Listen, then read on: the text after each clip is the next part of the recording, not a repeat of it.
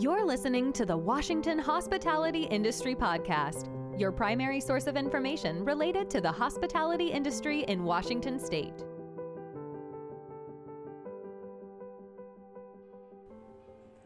Welcome to the CEO Podcast with Washington Hospitality Association President and CEO Anthony Anton. This month, the Washington Hospitality Association is proud to have Senator Mark Mullett on the show with Anthony. Senator Mullett is the association's endorsed candidate for governor of the state of Washington in 2024. The two discuss public safety, tourism funding, and how he has brought his perspective as a small hospitality business owner to the state legislature. You can find links to the programs and items mentioned in this podcast in the show notes.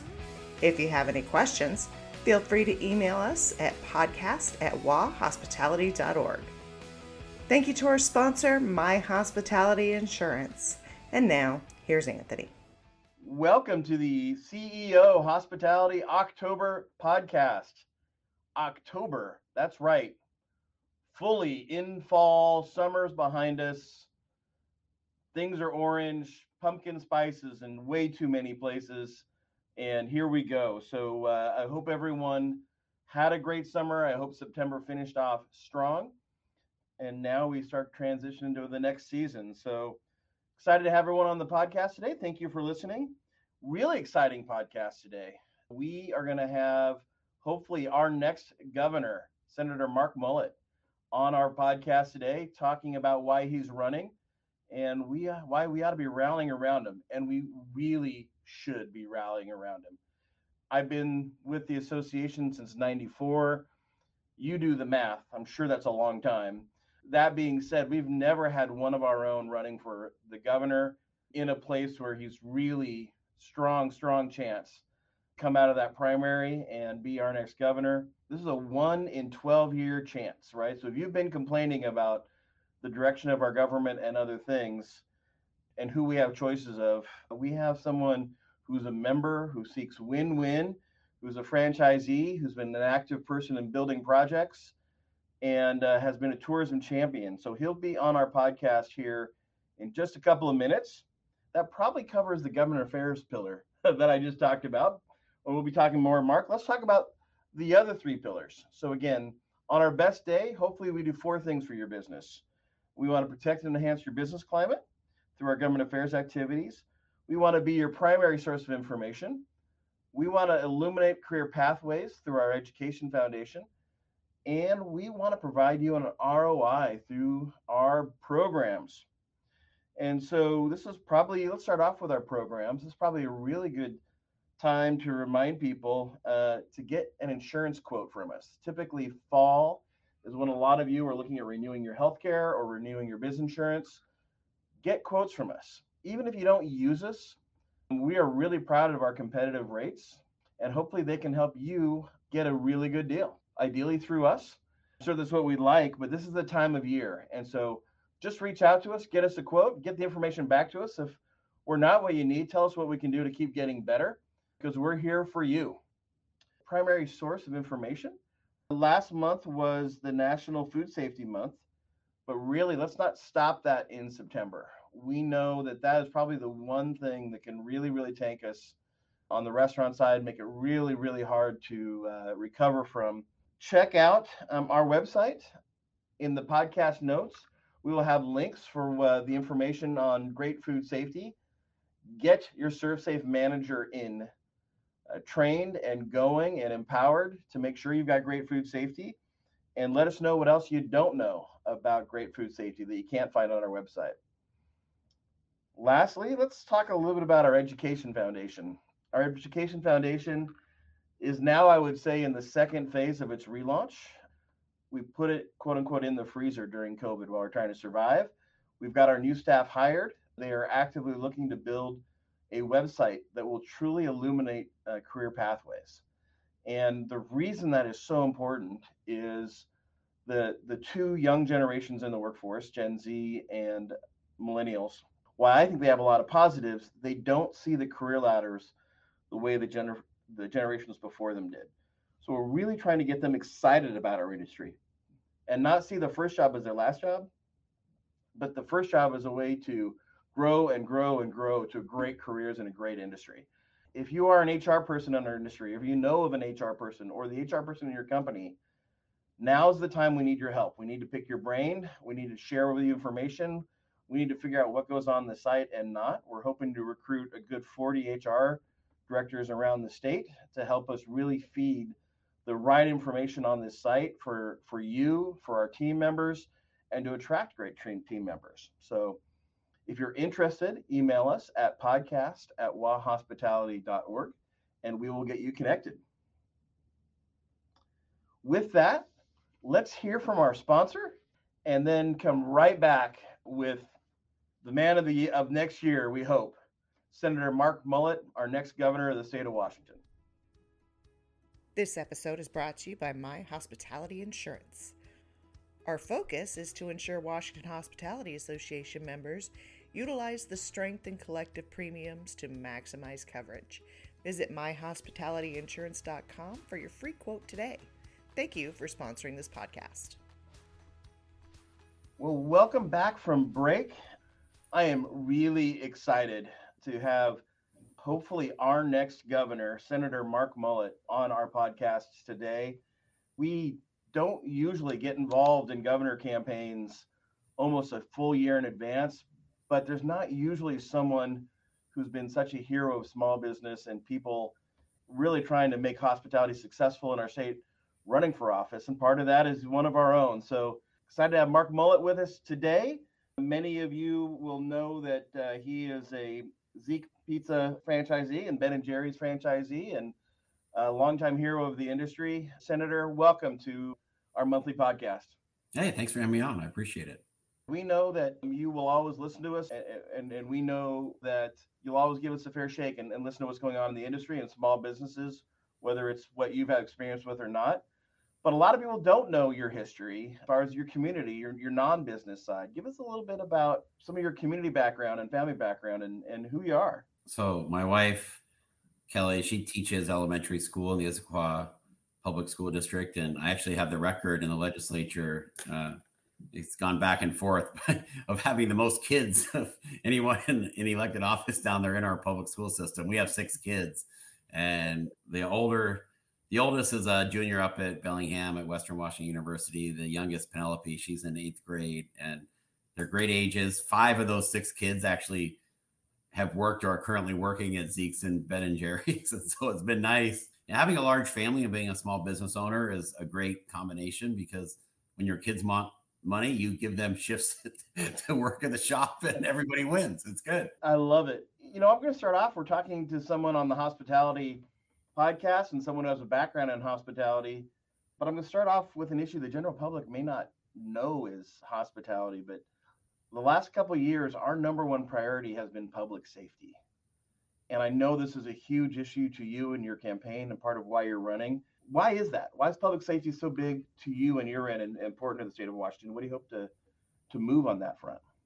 Well, I would say, like, I was born and raised in Tukwila. When I got my driver's license, I went to Foster High School down there. My friends and I would go down to Seattle all the time. And it's been frustrating for me seeing my older 6 kids can drive, where they have a completely different opinion of whether they're going to go hang out with their friends in downtown Seattle on a regular basis. And it would be nice for me, Penelope, she's in 8th grade. If before she gets her license in 3 years, I would like to see meaningful progress on the public safety front, where we have accountability for people who aren't following the rules. And I think I was a co-sponsor and put all my effort this past session into passing the bill that makes public drug use a gross misdemeanor. I think we got the balance right. It's a treatment-focused bill. But at the same time, for those refusing treatment, there is going to be accountability where you could spend time in jail if you're saying, I don't want to go into treatment under any scenario. And I think these are the issues that we've really gone backwards on the last few years that we need our next governor to be laser focused on. And it's a partnership. The state can be a better financial partner to cities and counties when it comes to public safety. This idea, like I came to the Senate from the Issaquah City Council, the idea that they have to raise their own local property taxes that they want to improve public safety, I think is a horrible argument, because nobody can afford to pay more in property taxes. The state has to become a better financial partner so we can get caught up on public safety. And that just doesn't mean more police officers. That means more access to mental health treatment, more access to substance abuse treatment. And the state having a more holistic budget view to share and partner with cities and counties can get that done. As you're talking to the average operator out there who at the end of the day really knows their business, but not the nuances of public safety, which is why it's such an interesting that public safety is our number one concern. And this clearly, we know why, but we're also not experts in it. What are the barriers for making our communities safe today that the average small operator wouldn't know? I mean, I think we have a backlog in getting officers trained right now through our training academy. And I think that's where they think the state can be a better financial partner to get more training sites open geographically throughout the state. We're trying to do that. And I will say, like, firsthand experience for me was, August of 21, my Ben and Jerry's in downtown Kirkland got broken into. And March of 22, my Ben and Jerry's right here in Issaquah, a few blocks from my house where I live, got broken into. And I just don't know who won from either of those incidents, because they did thousands of dollars smashing in my front door. They took a square POS system that has like $300 in it. But at the end of the day, they walk away with very little money and I'm out thousands of dollars. And at the same time, you have days where your business is offline and in the middle of the summer ice cream season. It's a real, we have to really acknowledge that this is an area where if we don't start doing better, people aren't going to enjoy living in the state of Washington. And we have to get better in this space. Well, again, I think that's one of the reasons we're so excited you're running. You understand the real issues around this. And we're excited that you're really making that kind of the lead, one of the top lead issues that you're addressing. What are the other top issue that you're addressing? I know you talked about how can we get things built easier and more affordable? What does that mean? So I'd say I'm the chair of the capital budget. That's the state construction budget in the Senate. So I personally just had a front row seat of what the permitting process and how painful it can be in the state of Washington. I think I'd almost rather go to the dentist and get a tooth extracted without Novocaine than try to get something built through a permit process here sometimes. And so what I've experienced for the state budget is it just drives up costs. When you have a 1 or 2 year delay on a project, it just ends up driving up costs and going back to where nobody's winning. This is case in point where nobody's winning, because now whether that end building is a hotel or whether that end building is a new, engineering building on the UW campus, when you drive up costs, it just makes everything more expensive at the end of the day. And so we have to get a handle on the things that government is doing that's making it really difficult to get these things built. And can the state be a better financial partner with cities and counties to get the backlog on these permits cleared up? And so we can actually have a more predictable, timely system going forward. So people feel like they can invest in our state without the risk of a 2 year permit delay. And if we can get that established, we'll attract a lot of private capital to our state to build the things we actually need to build. I know a lot of people have been trying to get hotels built or get other things done and been delayed. That's music to their ears as someone who understands the challenges of it. And let's start figuring these things out. So excited that that's one of your top issues as well. Let's make it something a little more industry focused. And that's something that's important just about everyone in hospitality.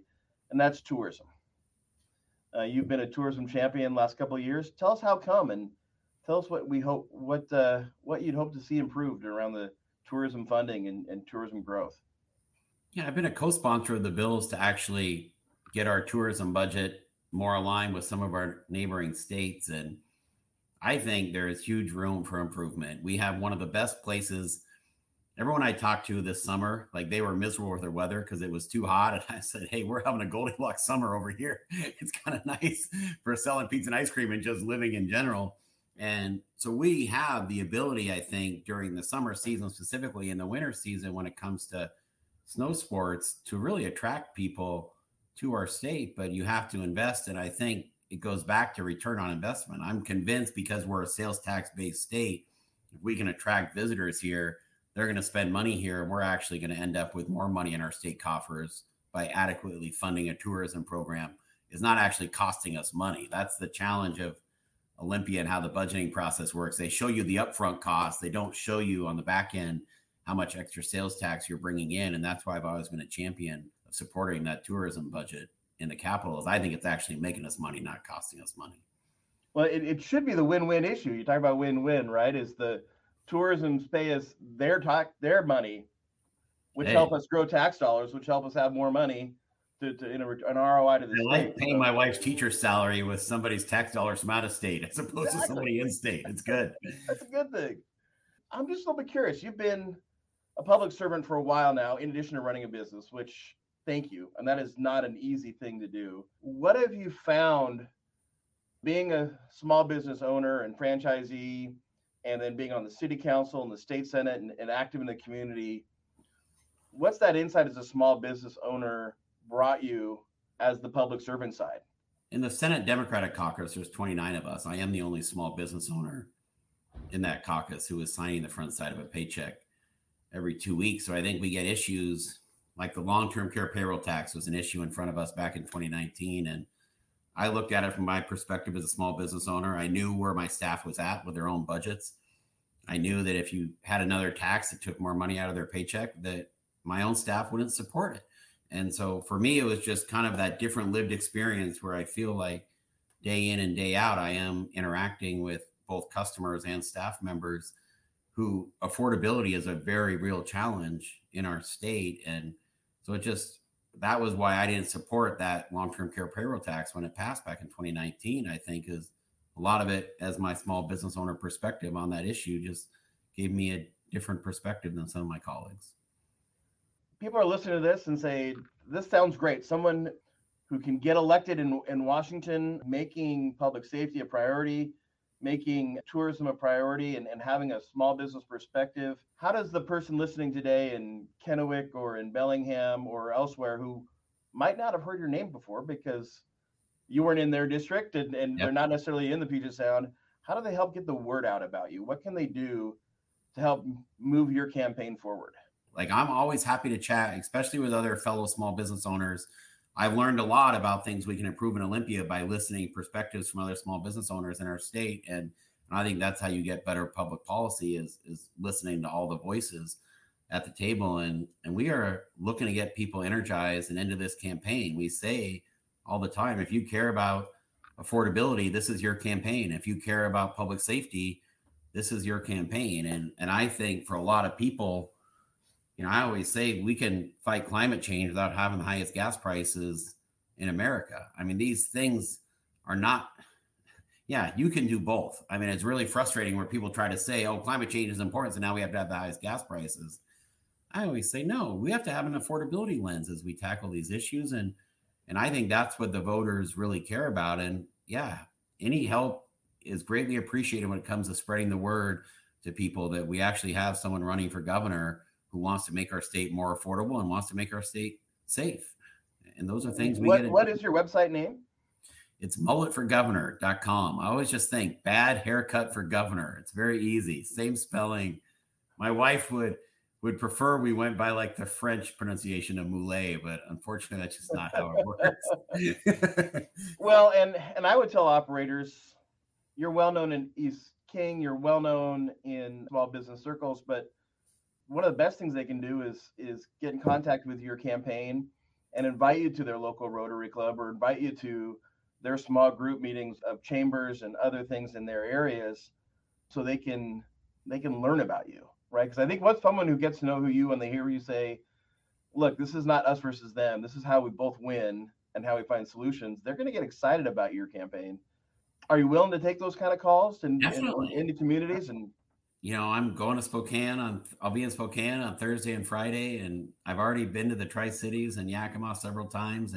And so for me, yes, we are traveling around the state, meeting small business owners in every corner of Washington. And I encourage folks to reach out. And there's nothing I enjoy more than having the face-to-face discussions. The virtual ones are nice. The phone conversations are fine. But the best is always when you can actually sit down in person and have this conversation about the changes we need to make to put Washington on a better direction for the next decade. Well, many of you who are listening, I know, have called me and complained about something in the state of Washington. You now have one of the best opportunities you've had to put up, right? You now have a candidate who can win, who seeks win-win. He comes from our industry. And so this is your moment to put aside the complaining and putting into play the doing. And so please visit mulletforgovernor.com and please reach out and host a meeting. And let's get the word out about the senator, about the kind of governor we need moving forward. this is going to be as much on you, the listeners in our industry and all small business people across the state, to find the balance we really, really need. Senator, any final words before we let you go on your way? No, I really appreciate you having me on. And this is an exciting opportunity because you really only get a chance about, in our state, evidently, it's once every 12 years now where you can actually fundamentally change the direction of what's happening in our state. And this is that chance right now. And I say every governor for the last 30 years has been a lawyer. We don't need another lawyer for the next decade. It'd be nice to shift to a small business owner and let's try something new. So I look forward. This is our 12-year moment. I think it puts the urgency on what it needs to be. So if you're okay, I'm going to steal that from you. This is our once every 12-year moment. Okay, thanks a lot, Anthony. I appreciate it. All right, thank you. Thanks again to Senator Mark Mullett and to our sponsor, My Hospitality Insurance. Join us again next month when we'll return with a brand new episode. Thanks for listening.